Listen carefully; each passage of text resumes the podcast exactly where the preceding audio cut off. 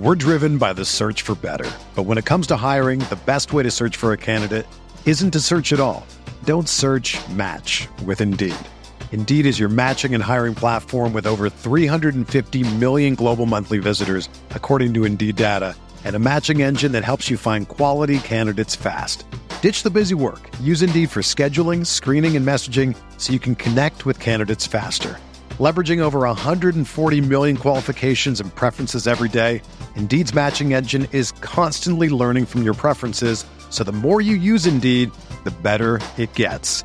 Join more than 3.5 million businesses worldwide that use Indeed to hire great talent fast. And listeners of this show will get a $75 sponsored job credit to get your jobs more visibility at Indeed.com slash BlueWire.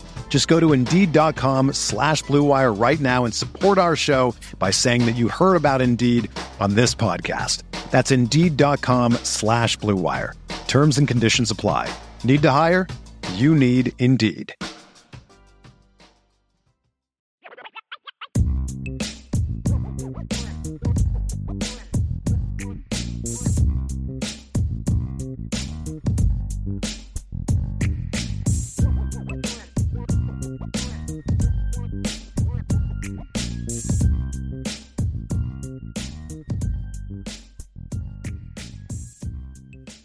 Right. It is mailbag time, and we've got a lot of good super chats today and a lot of good questions that I want to get to today. I want to roll through the super chats first. If you have questions you want us to ask, uh, please throw them in. If you asked a question earlier in the show th- that wasn't a super chat, odds are we didn't see it. So go ahead and throw it in there now, and we'll get to these these things. We got about about 30 minutes, so we're going to really rock through some of these these uh, these questions that we had. Alan Watson has a couple super chats at the beginning. Uh, thank you very, very much, Alan. He says, I had a team like this when I was a kid, pre dinosaur time, and we simplified the entire playbook to see what we did well and then build from there. Would you consider this approach or is it too simple of an approach? So, Alan asked this question before we even started the show, Ryan. He asked yeah. it at 155. So, five minutes before we started the show. So, Alan, I love where your head's at. I think we've already answered the question. I do think you need to do that. Now, you can oversimplify Mm-hmm. And simplification doesn't mean you run three plays out of four formations. That's not simplification. That's they're going to kill you because they're going to know exactly what you're doing and you're going to be in trouble. But less scheme, more looks is what I is when I say simplification, that's what I'm talking about. Less scheme, more looks. Less scheme, more tempo. Those are the those are the things to do. So so and then also part of that too, and this is especially true of the defense. Have Marist Liufau play one position have JD yeah. Bertrand play one position. And then once they master that, then move them. And to a degree, mm-hmm. that's true at offense. I think Braden Lenzy's shown he can make some plays out of different positions. I would move him around a little bit. He's played W, X, and Z this year. I'd do more of that. I think Lorenzo can do a little bit more of that. I would have him strictly be X and Z. I'm not really ready to put Lorenzo in the boundary yet. I don't think he's ready for mm-hmm. that yet. That's why you play Tobias there, right? Play Michael Mayer there. Uh, but I those two, but other than that, like let these kids master something first, then build out on, on from it. So that's also part of simplification is only asking kids to learn one thing. And even if you don't change the scope of what you're doing, then kids can learn that one thing as opposed to learning all that out of two positions. I think those are very, very important parts of this, Ryan. We're driven by the search for better. But when it comes to hiring, the best way to search for a candidate isn't to search at all. Don't search match with Indeed. Indeed is your matching and hiring platform with over 350 million global monthly visitors, according to Indeed data, and a matching engine that helps you find quality candidates fast. Ditch the busy work. Use Indeed for scheduling, screening, and messaging so you can connect with candidates faster. Leveraging over 140 million qualifications and preferences every day, Indeed's matching engine is constantly learning from your preferences so the more you use Indeed, the better it gets. Join more than 3.5 million businesses worldwide that use Indeed to hire great talent fast. And listeners of this show will get a $75 sponsored job credit to get your jobs more visibility at Indeed.com slash BlueWire. Just go to Indeed.com slash BlueWire right now and support our show by saying that you heard about Indeed on this podcast. That's Indeed.com slash BlueWire. Terms and conditions apply. Need to hire? You need Indeed. It's Kaley Cuoco for Priceline. Ready to go to your happy place for a happy price? Well, why didn't you say so? Just download the Priceline app right now and save up to 60% on hotels. So, whether it's Cousin Kevin's Kazoo concert in Kansas City, go Kevin, or Becky's Bachelorette Bash in Bermuda, you never have to miss a trip ever again. So, download the Priceline app today. Your savings are waiting. Go to your happy place for a happy price. Go to your happy price, Priceline. Uh, Alan Watson with a super chat. Uh, the one thing that I have hated the first two weeks is the rush to the line, but then we stop and adjust. Once in a while, need to actually hurry and snap the ball to make it effective. This this came pretty early in the show too. Didn't come before, but me. yes, yeah, yeah. It's Alan. Alan's. I, I, think he nailed both of his super chats right. I think he's spot on on yeah. both of them. Yeah, and I think that there's time where you know check with me's are fine to the sideline, right? Like you just want to in crucial situations, especially like, oh, you sure we want to run this play? Like we're good, we're good, we're good. We won't change, all that good stuff. But I agree. Like we we I mean, that was one thing that me and Brian adamantly agreed upon is that the pace needs to pick up a little bit, right? And if you're checking every single play, then you're hurting your pace. You're hurting that right. structure, right? So yeah, I agree with you. I think that it needs to be less check with me's except in the most crucial situations. Like and, the, and, when it when it's money time, I still think that it's okay to have like those check with me opportunities. But I agree for the most part, you need to cut down on the the just look to the sideline and you need to go, man. I think that's Brian. You said it right early on in the show that Tommy Rees needs to have answers scripted out beforehand, right? Like mm-hmm. he needs to have stuff ready to go so that you don't have to have the check with me as, right. as readily available. Yep, Next super chat from David Knight. Thank you, David, very, very much. Brian and Ryan, knowing the O line is experiencing the difficulties the O line is experiencing, are plays available to offset this? Also, is that an OC issue because he is trying to figure it out? You know, it's, I don't know if there's things that you can go to to make a struggling offensive line better. A struggling offensive line is going to be a struggling offensive line no matter what you call. It. If they're struggling because they're just not getting the job done or playing with good fundamentals. Right. Right. I think there's some things that they do well, some things they don't do well. And mm-hmm. I think mm-hmm. right now they need to figure out what they do well and focus on that. And then find the errors and the other things. Like you can't just say, well, we do inside zone really well. Okay, we're just going to run inside zone every play this week. That's not what we're talking about. No. But build off of that, right? Mm-hmm. And maybe emphasize that more and then de-emphasize maybe a couple of the other inside looks. Maybe make that your your primary inside run and you complement it with formational stuff, leverage stuff, RPO stuff and you complement it with your counters and your outside zones and some you know some different things to do off of that right? Uh, those are things that i would consider doing. Uh, maybe you boot off of it a little bit. So inside zones are bread and butter run play and we don't have a quarterback that can pull and run it but you know what you do? You have a quarterback that can pull it and get outside and bootleg off of it to keep the backside honest. Yes. you know so so again that's an old school way of attacking a backside an aggressive backside player on the zone that is can be part of the read that's that's and it's kind of an RPO, right? I mean, that's uh, you can call a pure bootleg, but I think there's also merit to just doing it off of an RPO, right? And yeah. it's a naked because that's what a naked bootleg is. A naked bootleg doesn't need. It's not even a naked bootleg. It's just a naked, right? There's a bootleg, which usually means you have a pulling a puller, you know, somebody to protect you. You're blocking for the quarterback movement, and then there's a naked, which is you're just blocking the run look, and the quarterback's mm-hmm. got to get out there and he's by himself. He's naked. He's all alone, right? That's that's what that's what that means. And so I think you can do those things off of the inside zone action as well. So there's again, there's things you can do off of it as opposed to running four different inside run looks. You got one that you're really good at, run it a lot. I think the worst thing that you can do when your offensive line is playing well is to be a predictable football team. And I think that's what the worst part about it right now. I think that's why, I mean, Brian, you made again, you made the point that more looks in less formations, right? Like more options. If you give your team options, then at least even if your offensive line's struggling, at least the defense has to play a guessing game a little bit, right? Like they don't know what's coming at them. They have to be more reactionary than proactive, right? So I, I think that that's the biggest thing is that you can't make it easy for a defense when you're also not playing well. Make it difficult for them. Yep. Right now, things are way too easy for defenses playing against Notre Dame. Make it difficult for them. Yep, absolutely. Super chat here from Patrick Tolan, thank you. How much longer till we see Billy Schrauth? I don't know. I mean, Billy Schrauth is a true freshman, missed the entire spring. Yeah. So I don't know if he's the answer today. But if he is, great. If he's not, I mean, it, there's there's plenty of options. There's plenty of guys that you can turn to. But my number one priority is getting the guys at the offensive line that they have out there coached up. Yes. Now, and and if and if that doesn't change, then then you make then you have to make the change. So that We- there's no there's no doubt.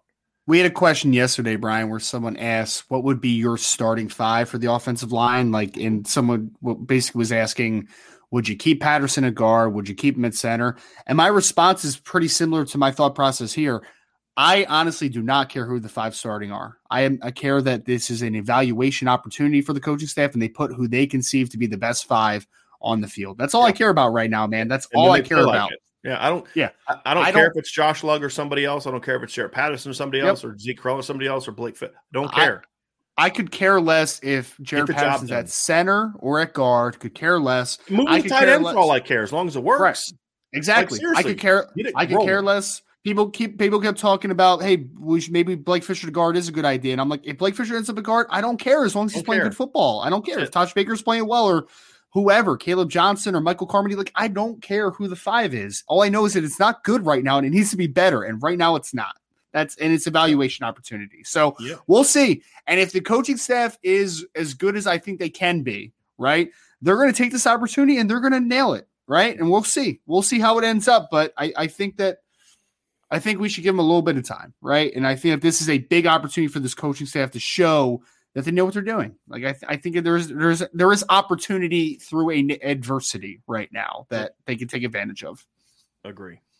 Christopher Morgan with Super Chat. Thank you, Christopher. Now that Tyler Buchner's out for the season, we need this is actually more of a comment, and I'm, I'm Mhm. on board with it. Now that Tyler Buchner's out for the season, we need to stop the bleeding and get a win versus Cal and then go from there. Now Yep. it's about heart, will, pride for the team. Uh, You're you're true to a point, but I, I- you don't win just on w- heart, will, and pride. Right. You win because you play with heart, will, and pride, and you execute and play sound fundamental football right? It it and, and you have talent. I think they have talent.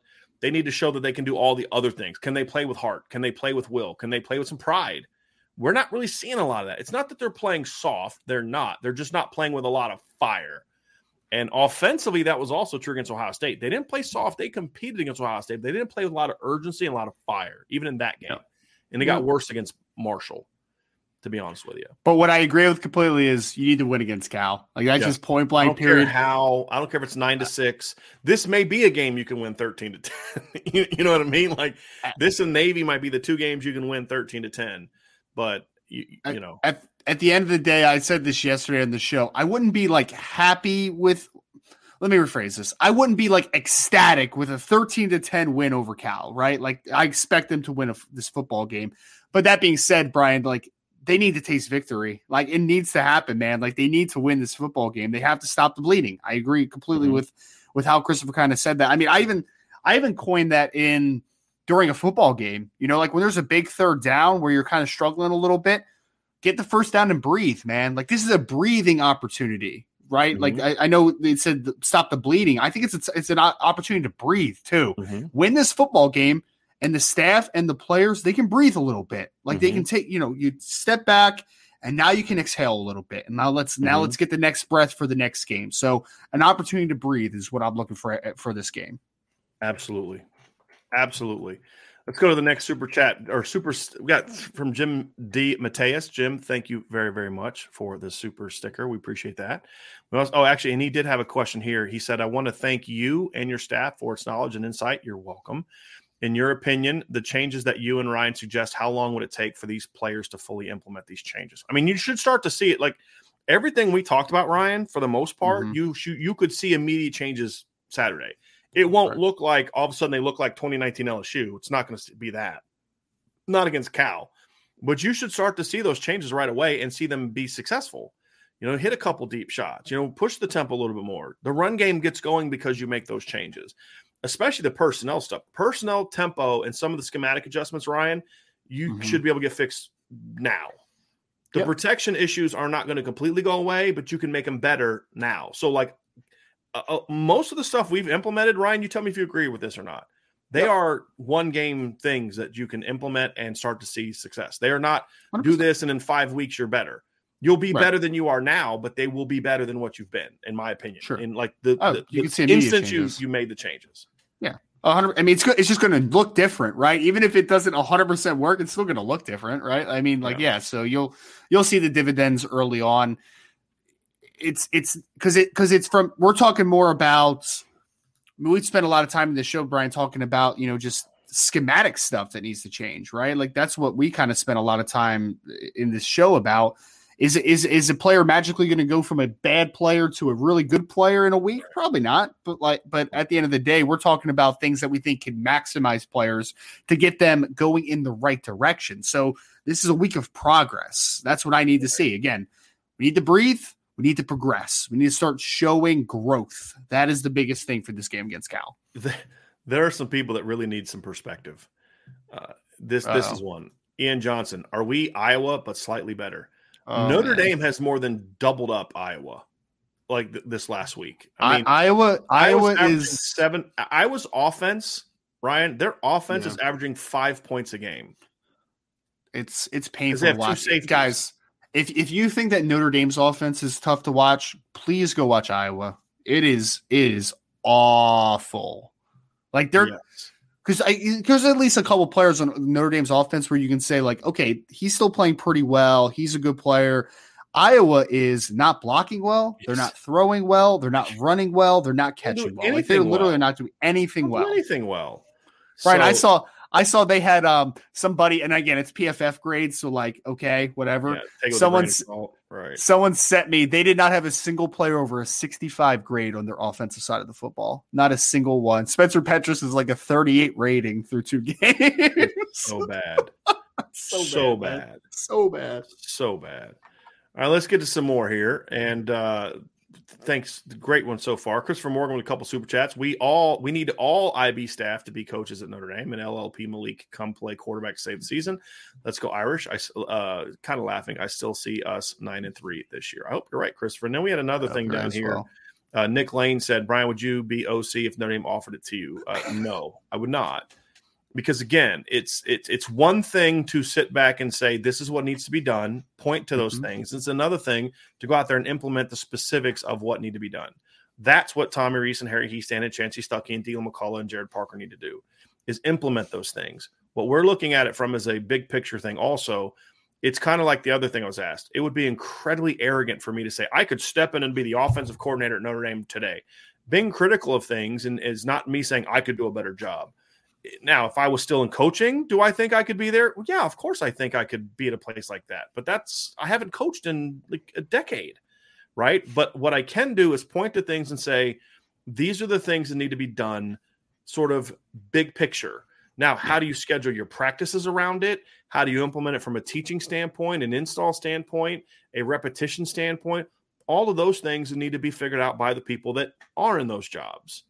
And so I think I can offer advice. I've had coaches in there in the past have asked me for their advice, and and I'm going to offer my advice. But that's a whole lot of but that's a whole different thing than saying I'm going to walk into South Bend today and pick up the game plan and teach it and go out and beat Cal this weekend. That'd be such a slap in the face to Justin Wilcox and Peter Sirmon that it's not even funny, right? Yep. It's up to the guys that are being paid that money to figure it out. What we're offering is things as as outside observers that know the game things that we know work, things that we think fit this personnel, we're offering. Because a lot of things we've talked about are are even the things that are sound specific to you all are broad, talking about the high low concepts. I didn't draw up specific high lows because those are going to vary from week to week based on the coverages and the type of structure that you're going to face defensively. There's so much more to it specifically to design those calls, to design those schemes, when to call them, how to call them out of what structures and those type of things that goes into it that I would find that to be an incredibly disrespectful thing for me to say. I think that Tommy Rees in the past has had moments where he has looked really, really good as a play caller. Right now, he's not. He's got to figure out what's going on. The head coach has to figure out is it something that I'm doing, and if it is, then you you do what you need to do to fix it. That the OC needs to look at and say, is it something I'm doing, and then fix it. And then he needs to then make sure his assistant coaches are doing what they need to do. So yep. uh, the, the staff is there. They're the ones that will fix this or not. Mm-hmm. We are offering our opinion to you all. We're not doing this for Tommy Rees and Marcus Freeman. Uh, I, am not going to lie. I, I hope that they would listen. I don't think that they are, But I also don't think it's assumed that they would need me to tell them this. I would hope that they know this, that they're smart enough to know this. And like last year when they made the changes that we'd been saying all year to, to make, they didn't do it because somebody sent Tom Rees a bunch of my shows. And he's like, oh, this Driskill guy knows what he's talking about. He did it because he knew that's what they needed to do, and they finally figured out a way to get it done. Right.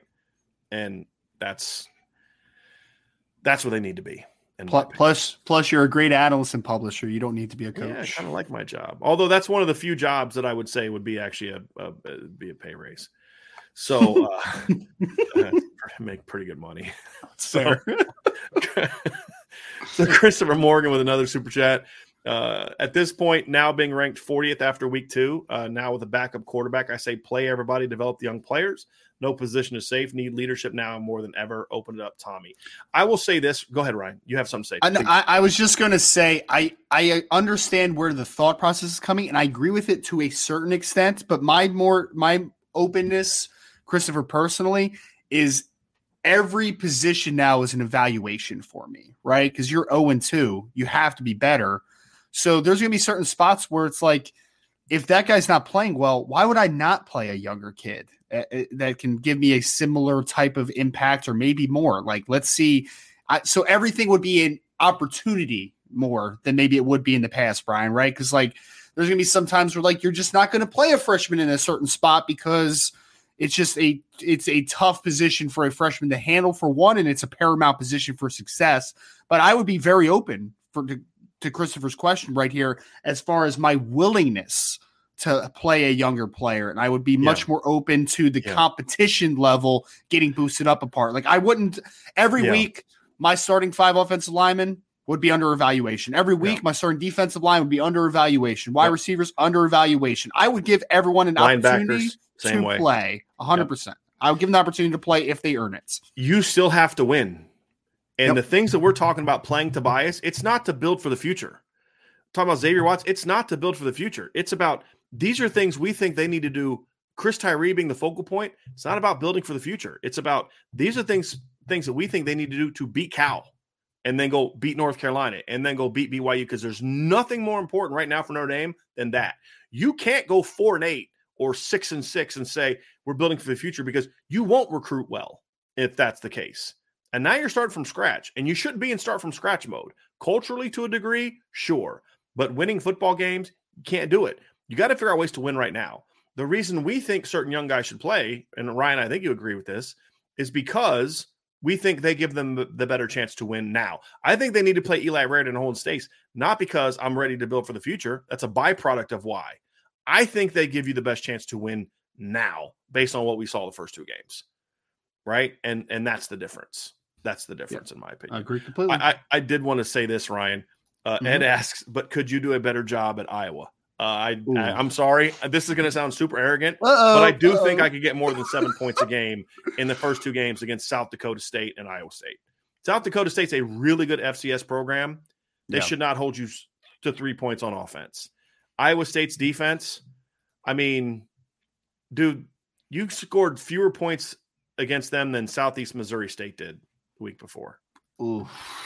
Like that's that's bad when you that's real like bad, that, especially they had and Southeast bad. Missouri State doubled up Iowa in yards. Oh my god, doubled them up, three twenty to one fifty. That is crazy uh, to so yeah, about. yeah, that's freaking horrible. And there's actually people in the media that have pushed for Brian Ferentz to be not Notre Dame media, national media, that mm-hmm. pushed for Brian Ferentz to be a guy that Notre Dame should have looked at as their offensive coordinator. That's why I don't take people seriously. Like, yeah, I'll tell you who afterwards. I'll I'll, I'll, I'll go. I'll go uh, I, I, would I would be open to Phil Parker, I guess, but Brian Ferentz, yeah. no thanks. Yeah, exactly. thanks. exactly. Christopher Morgan, the last super chat for him. If you guys were a head coach at Notre Dame, would you start to draw the line after two losses? Not talking about firing anybody, but just saying, look, these things these needs to change. We're Notre Dame, not buddy buddy anymore. I don't think it's ever should, should have ever been buddy buddy, but yes, I mean yeah. when you lose to Marshall, eh, there's nobody. Like I said, there's one coach that I would look. Well, probably two, but well, really only one after last week. It, it, even though I think Mike Mickens' corners have probably been probably one of the best position groups they've had, there were still mistakes that they made on Saturday. Sure, but there's only one coach that after Saturday is not getting his butt ripped by me, eh, yeah, not butt ripped because I mean these are grown men, but like not getting like a stern talking to like, no, no, no, this isn't good enough. This needs to be better. That's Brian Mason. That's it. Yeah. That's it. And that includes Marcus Freeman going home and like uh, looking at a big mirror and then fussing himself out too. I mean, they, everybody here has got to do that, and that's what good coaches self evaluation. Yeah, like, this is there was a there was a coach at Notre Dame that that couple coaches at Notre Dame that I was that I was pretty close with over the years, about maybe about four of them that just off the top of my head, that I could never criticize them more harsher than they criticize themselves. Like the reason they were cool with me is because I never said anything publicly that they thought was was like Unfair. they like no no like oh, not only that but like sometimes they're like dude you were you weren't hard enough on on what like because not that like, that's just kind of how they were like it was like it was never good enough like you know, if if I'm upset with this again I think I try to be fair about this kind of stuff but it was just be kind of mm-hmm. like you should I should never be more upset about this than you because your job is actually on the line here Notre Dame goes three and nine this year guess what Ryan I'm still running Irish breakdown it's my mm-hmm. site I'm not going anywhere the coaches right. might, right? So their jobs are even more on the line than mine is. So I would hope that they care more about this than I do. And so to me, I shouldn't have to necessarily, as the head coach, be at be on you about this. If you are not more pissed at yourself than I am pissed at you, then we got an even bigger problem than being 0 2. Mm-hmm. And that's when you say, okay, changes need to be made, right? There's two reasons to fire a coach who's underperforming. One, he doesn't think he's underperforming. Del Alexander literally did not think he was the problem. And I know this for a 1000% fact. He thought the players were the problem. Like, I got no use for you at this point in time. I want guys to look at it and say, yeah, the players need to play better, but this is on me. I need to do a better job. I didn't get them ready to play. I didn't do this. I didn't do that. That's what I want. Self accountability. Yes. And if you're not that kind of guy, then that, that, doesn't mean you don't say, hey, look, we got to recruit better players. That's sure. always a part of it. But it also be like, but I didn't do a good enough. Look, it's one thing to say you don't have good enough players to beat Ohio State. If any coach looks in the mirror and says, our dudes were not good enough to beat Marshall, he no longer deserves to be at Notre Dame. I'm sorry. Because you are now projecting your miscues onto your players. Well, they are the ones that do this. It's your job to get them ready to play a thousand percent your job to get them ready to play. I hate coaches. I remember one time we were I was on a coaching staff and we were having a very disappointing season. We were a national playoff team the year before. And I remember our, our offensive line coach sat there and, and this we almost got into a fist fight for this. He looks around, he goes, guys, at the end of the day, we're doing what we need to do. They're not making plays. I went freaking off. Off. Like we're like nose to nose in the office. I was pissed. I was like, no, I know what you're doing in the offensive line. I know this isn't a player problem. This isn't us. And if we're not willing to look in the mirror, then we're going to keep losing because this is we're the ones getting paid to win football games, not them. Yeah. You know, and so if you have guys like that, then Ryan, you got a much bigger problem than whatever technique they're teaching on Tuesday. Mm-hmm. And I don't think, from what I know of the coaches in Notre Dame, I'd be shocked if there's any of them that are looking in the mirror on Saturday night saying, you know what? It's the players. I did what I needed to do. I'd be shocked if that was true. I don't think that's what's happening at Notre Dame. I don't think that's be, Tommy Rees. I don't think that's Chris O'Leary and Al Washington and Harry Hiestand. I'd be shocked if that's what their mentality was. That would be very disappointing if that was the fact. Yeah, I mean, but not, I just there's like, nothing about any of their histories that would tell us they're that kind of guy. Right, right. The only one you could even say that about is Chansi Stuckey because he's an unknown. Right, but I don't think he's that way either. He's, I mean, players are usually more competitive than that, right? Yes. So yep. I, I, would, I would be shocked then, but just the history of what we know of all these coaches, I just don't think that there's anything there that would tell us that. I, I agree. Yeah. I love this from TJ TJ Fallon. Uh, his TJ has the first game prediction of the week and a super chat Notre Dame five, Cal three. Book it. That's my prediction. So I sure hope that's not the case. Uh, Casa Hodge with a super chat. Thank you, Casa. We're all really hoping Pyne plays well, but due to Pyne struggling in the blue gold game and previous game, how long of a leash do you uh, you two think he should have? I, I mean, I don't even want to. I mean, I'm right now, Casa. I'm focused on the Cal game, right? Yeah, I'm, I'm focused on the Cal game because you you bench Pyne and you risk losing him, and now it's what you got Steve Angeli and Ron Powlus the third. You know, like, can we just let's let I'm not worried about leashes right now. I'm worried about getting Drew Pyne to be able to play to the way that Matt, I know Drew Pyne is capable of. Yeah, I mean, we spent this whole podcast basically talking about how the offense can maximize itself the best with Drew Pyne in mind, right? Like it wasn't even a part of our conclusion. I mean, I think the thing too, Brian, is that yes, I understand that the recent work from Drew Pyne has not been great, but there has been some good moments of right. Drew Pyne If you're looking at last season, I mean, you just have to hope that there's an inflection of of confidence in him, and he gets back to what he was looking like, man. Because I think he can win some football games for mm-hmm. you if he's back to the 2021 version of Drew Pyne. But yep. yeah, I don't ha- I don't have a leash on him either right now, Cass. I mean, if this turns into a season where it's just like dreadful every single week, then we can talk at that point. But it, they're 0 2 right now, and there's still hope, right? There's still hope yep. for me. So, no doubt. And we have a couple more super chats here. Wade Garrett says, "Hey guys, uh, how was our offensive line the first season Hiestand coached us in 2012 or whatever that was? Just curious if we expected too much of a turnaround. No, I mean, look, we we talked about this in the offseason, Wade, that we don't know how quickly it can get going. We said, you know, we hope it's the opener. And you, you thought they'd, you know, how long will they till they look to their full peak? It would take some time. But I'm sorry. Th- what we've seen the first two weeks is not acceptable. You can't blame Jeff Quinn for that. I, and I know that there to a degree, Jeff Quinn holds some responsibility because Harry's still breaking the bad habits that they made. But it's to me, this is a Tommy Rees and a, and a Harry Hiestand problem because I think because they are asking too much of them too early. I think that's part of it as well. But they need to do a better job. They should be better. If Harry Hiestand is still the guy that we think he is, they should have been better the first two games, Ryan. I'm sorry. It's yep. it's Marshall. You know what I mean? Like mm-hmm. you can say, okay, maybe Ohio State's a little better on defense this year than we thought. Okay, fine. I'll chalk that up. But Mar- and Marshall's a defense that you and I both think highly of for that level. We 100%. should not have seen what we saw on Saturday. Not because it wasn't, oh wow, that guy's a really good player. It was like, why is no one blocking that guy? Right. How do you guys not know the basics of inside zone right now? Your tackle has a guy inside leverage on him. You should be thinking about helping him. Like, why is that not an, even a thought for your 60 year offensive, you know, six year, 60 year player at right guard? Right. Th- those are those are things that got to get fixed. And I'm not blaming Jeff Quinn for that in week two. Yeah. I'm not. I'm just not. You know, mm-hmm. and and I'll blame Jeff Quinn for getting it to the point where Harry's got to fix all those things. But you know, Coach Hiestand's been here for nine months now. He's got to he's got to figure it out, right? And so I want to see them start to improve quickly. I'm not saying yes. they're going to look like the Joe Moore Award winners on Saturday, but they need to look better. You need to look better. It, it's because that there's so much talent, right, Brian? I mean, that's why we're frustrated with the wide receiver group. That's why we're frustrated with you know multiple spots on this team is because there's talent.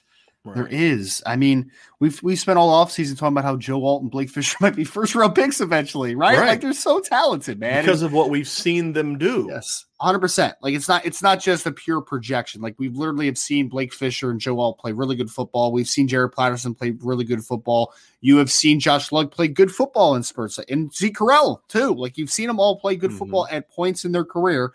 For whatever reason, it's not meshing right now and they're it's just it's not good right now. And right. wade i mean it's unacceptable like brian said like it's it's the offensive line is way too talented to be as bad as they are right now. Right. that's the point blank period to it.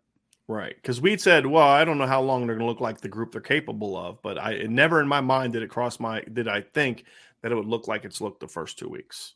Right. and maybe maybe that's on us but i i, I don't think so.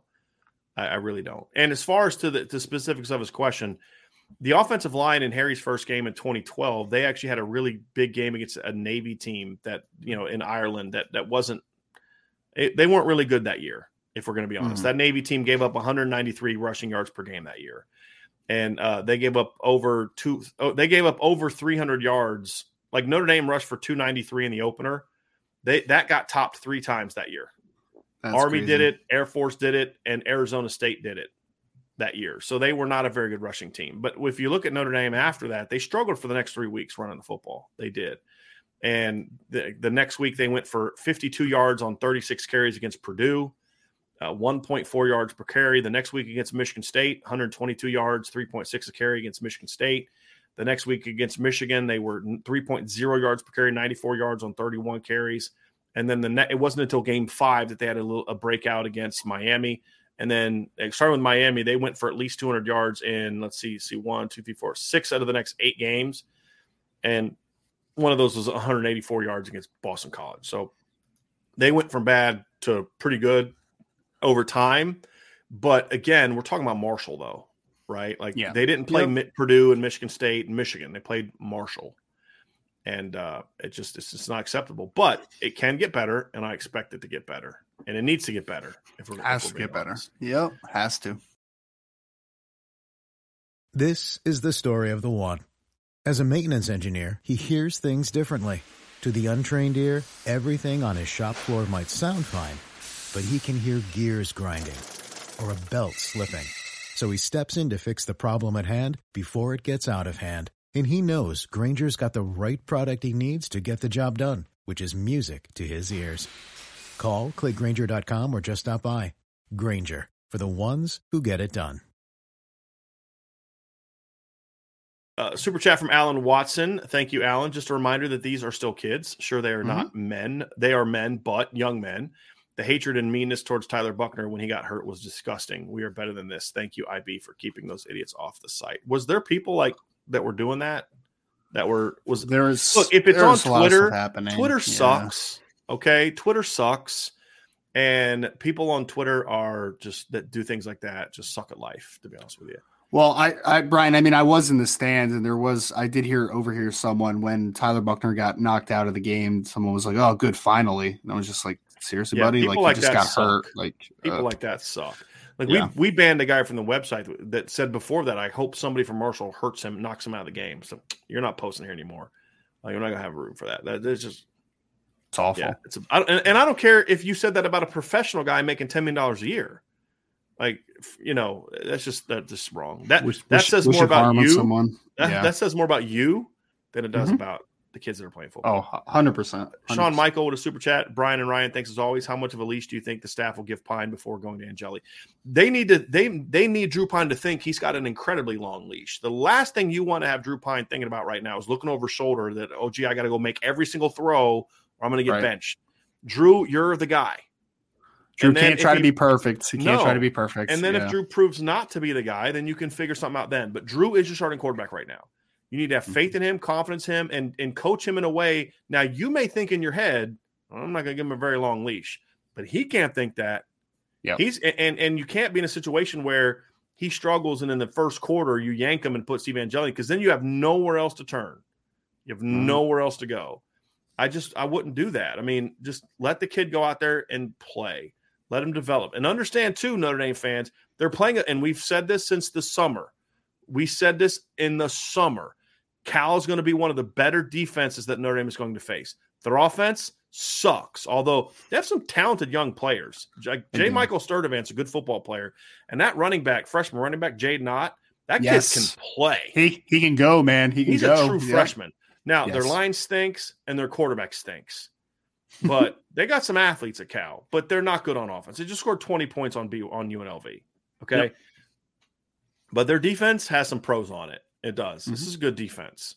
Yep. And you want to see them getting, you want to see them getting going. If Notre Dame's offense was looking good right now, I'd still be saying the same things I'm saying about Cal. Like this is good defense. They're going to give you some problems. You better bring your A game today because this is this this team can can do some good things there. So uh, I'd give him a longer leash. James James Mertz, Brian, if Pyne does happen to struggle, do you think Angeli comes in or do we give Pyne a couple of games? So we get a lot of this, right? A lot of these kind of questions. And I just want to point out that that can't be your thought process if you're Notre Dame. It can't be, okay, this is what we're doing, but if he sucks, we're going to bet. You have to be worried about getting him ready to play his game and not looking over your shoulder. And but this is what we said at the beginning. Now that Pyne's the starter, it's well, now let's look to the next guy. Because that's just kind of how it goes with So people. weird, But- man. So now, if he weird. comes out there and throws three picks in the first half, sure, okay, fine, I get that. I'm not saying that Drew Pyne can do nothing that's going to get him benched. I'm like, that just can't be your thought process. And it's not my thought process right now. My thought process is what do we got to do to get Drew Pyne going and to get this offense going. And if he can't do it, then you figure something out. But right now, that's just not that's not where I'm at. It's not where Mhm. I'm at. Beefeater, aka Toe Jam. Brian, what are the odds you do you put on the offense turning it around this week? Honestly, man, Ryan, I don't know what your answer is. I don't have a clue. I don't have a any. Toe Jam, this is like one of those situations where I don't want to put any input into this because I just I don't know what to expect. If I'm being completely Yeah. honest, like I don't know. Like it could be one of those situations where Notre Dame looks a ton better, Brian, and they win 33 to 14 or something, right? Right. Or it could just be a, Or a 27 to 10, Sure. right? I mean, again, this is good Or- defense. Or it could be a massive Right. struggle. Like I have no idea. I, have could no see them idea. going out there and scoring 40 on Cal. And the reason why is because they could force a bunch of turnovers to give them short fields and the offense is Right. playing well. I, I, I, I have no clue. They just scored 15 points on Marshall. I don't have a clue what they're going to do this weekend. I wish I did, but I, I don't. I, I, really don't. I'm glad I'm not making predictions today because I have no clue. The mood that I'm in today after watching the offense again last night, it probably wouldn't be good. Yeah, to be honest ask. A- ask ask us on Friday when yeah. we have our predictions. yeah, it, it, probably wouldn't be good. It yeah. really wouldn't be good. Got another one here from Robert Bishop. Can anyone tell me what's up with Pyne in that mouthpiece? Does he do that intentionally? I think it's just force of habit. But yeah, it's kind of annoying. He never puts it in his mouth. He always has it like mm. sticking out. Drives me a little nuts. That's uh that's like every corner ever because corners like to talk trash, yeah. so they never put their mouthpiece in. Yep. We have a super chat from Sean Michael. Brian, uh, B. Ryan, thoughts on snap counts for Burnham and Ford. Kollie, hope to see you and Vince Saturday. So we'll we'll, we'll address the defense a little bit more tomorrow, but I mean, mm-hmm. I, I I don't I would I'm not against playing anyone that's talented. I'm not. Yep. And but again, defense hasn't necessarily been the problem. I think the first thing to fix at linebacker is not switching players out. It's letting guys zero in on, and we'll talk more about this tomorrow.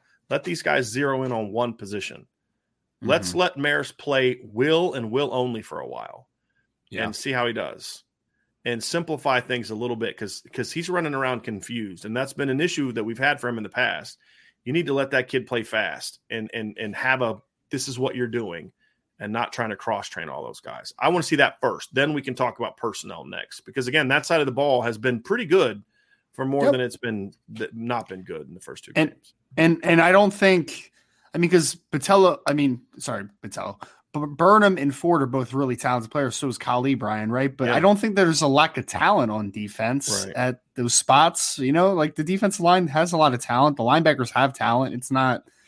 It's not like you're sacrificing yeah. talent just for efficiency, and efficiency isn't playing well, right? right. Like it's there's still talent there. So I agree completely. Now I would I would consider playing those guys if they're healthy in certain roles, certainly. Sure. Uh, mm-hmm. Especially if guys aren't. I mean, look, if the guys you're playing now aren't getting after the quarterback, then why not give Josh Burnham a shot? right? I mean, can't be sure. worse than what you've seen on third down. You know, uh, Tyson Ford, if he's practicing better and playing better, I'd give him a shot. But, uh, you know, but again, I don't think necessarily personnel. Like when we talk about the defense tomorrow, Ryan, we're not going to be talking about a lot of switch this dude out for that dude. It's clean mm-hmm. this up. It's clean that up. Because if you're going to take guys off the field based on their performance so far, we're talking about Isaiah Foskey, Jayson Ademilola, Cam Hart. You're not taking those guys off the field if you do, you're a bad coach. It's what is going on that's making those guys not play to their potential and then figure it out. And if their attitudes are bad or they're not working hard, that's a different conversation. But I don't think that's ever an issue with those guys. It's hey, how do we get our dudes to start playing like dudes again? That's got to be. And, and, is it them? Is it us? Are we not putting them in the positions where their skill is is better suited? That's the question you got to ask yourself. I'm not saying that's the the issue, but that's what the coaches need to be asking themselves. Not hey, let's bench this guy or let's bench that guy. It's different on offense because on offense, you're not playing your most talented player. There is no more will linebacker on the roster more talented than Marist Liufau. There isn't one. He is the Tobias Merriweather of that position. Same thing with Isaiah Foskey. Same thing with Rylie Mills a big end. It's about getting those guys to play to their potential. Same thing with Cam Hart at corner. It's different than receiver and running back, where we don't think they're playing the best guys. Tight end. This is where the best guys are out there. You got to get them to play better. And mm-hmm. what is your role in that? And then what is their role in that? Because there does come a point in time where the players got to step up and say, you know what? I'm not pointing the finger anymore, except this this way right here. I'm pointing the finger at me right now. And you want you hope that they have that. You hope that they have that mentality, Ryan. But the coaches have the mentality of what do I need to do better to unleash that guy? They both yep. need to be looking in the mirror. And if the Notre Dame coaches and the Notre Dame players are both looking in the mirror, then this thing's going to get fixed and get fixed quickly if you start saying, well, this guy screwed up or that guy screwed up or whatever else, that's when you start having problems, Ryan. That's when you lose your football team. Get these last couple yeah. questions here, Ryan. Do you, if you have to go, I understand you've got to go, but if you know, we'll finish okay. up here pretty soon. Uh, gotcha. Uh, but if when you got to go pick pick her up, you can you can just take off. Uh, Irish Towns or Beefeater also asks, uh, Brian is the center like the QB of the offensive line. Is John Kristofic right? And Jarrett Patterson should be moved back to center. I think John's motive for that is he thinks he needs to move back to center because he wants uh, Andrew to play left guard. And and honestly, at this point in time, I mean, that's got to be an option on the table, right? I mean, look, there's no options on the table right now, guys. And, and am I going to have a conversation this week with my staff if I'm Tommy Rees and Marcus Freeman? Am I going to have a conversation with my staff this week about possibly moving him to center? Yeah, it it has to at least be addressed. I'd rather not, but it has to at least be addressed.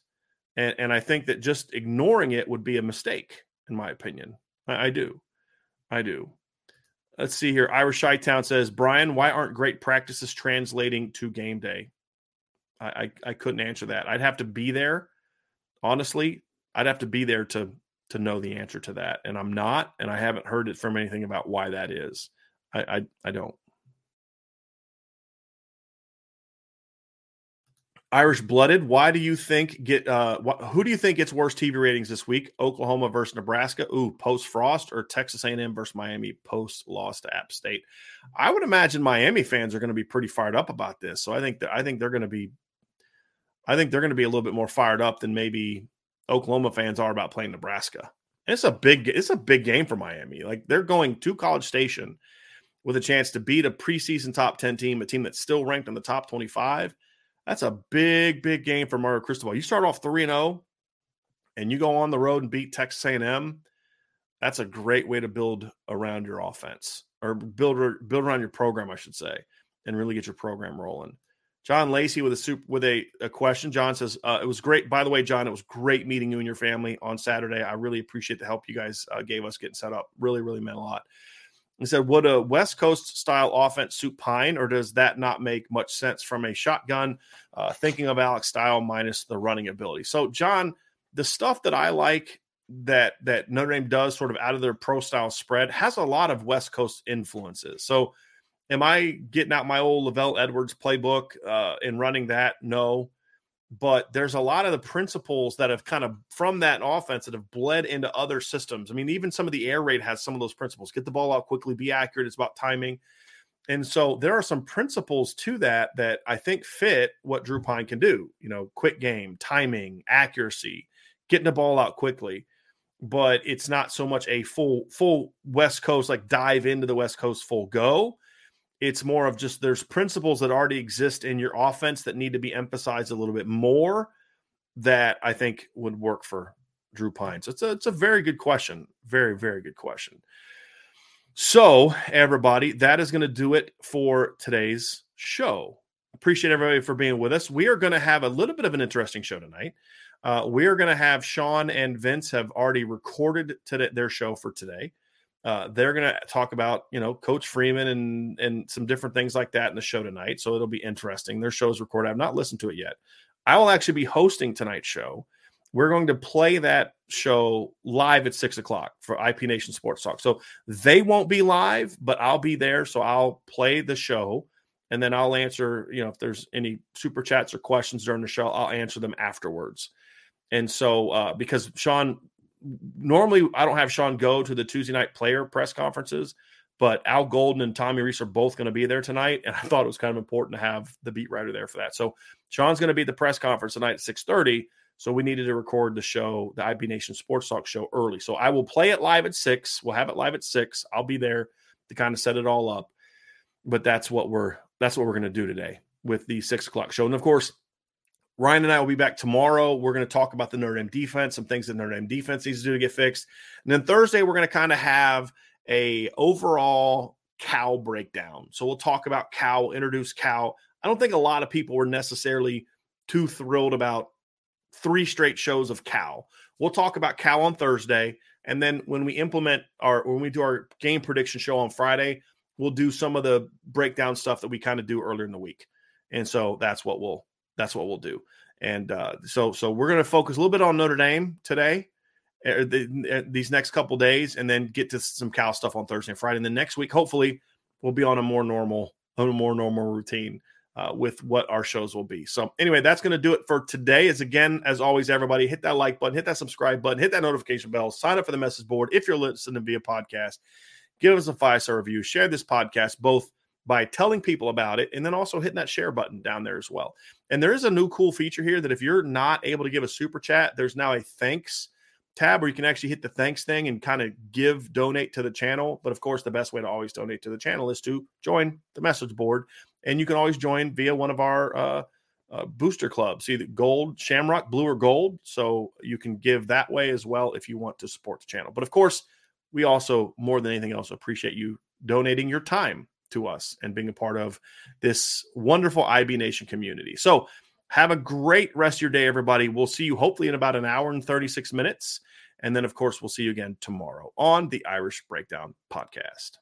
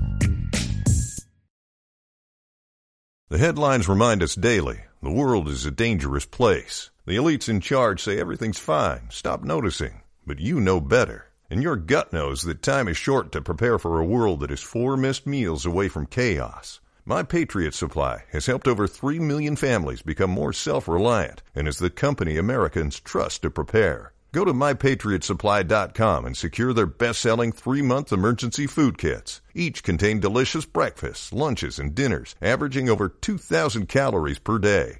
Secure at least one food kit for each family member. For a limited time, save $200 plus get free shipping on all their Ready Hour three month emergency food kits. You're not ready if it's not Ready Hour Foods.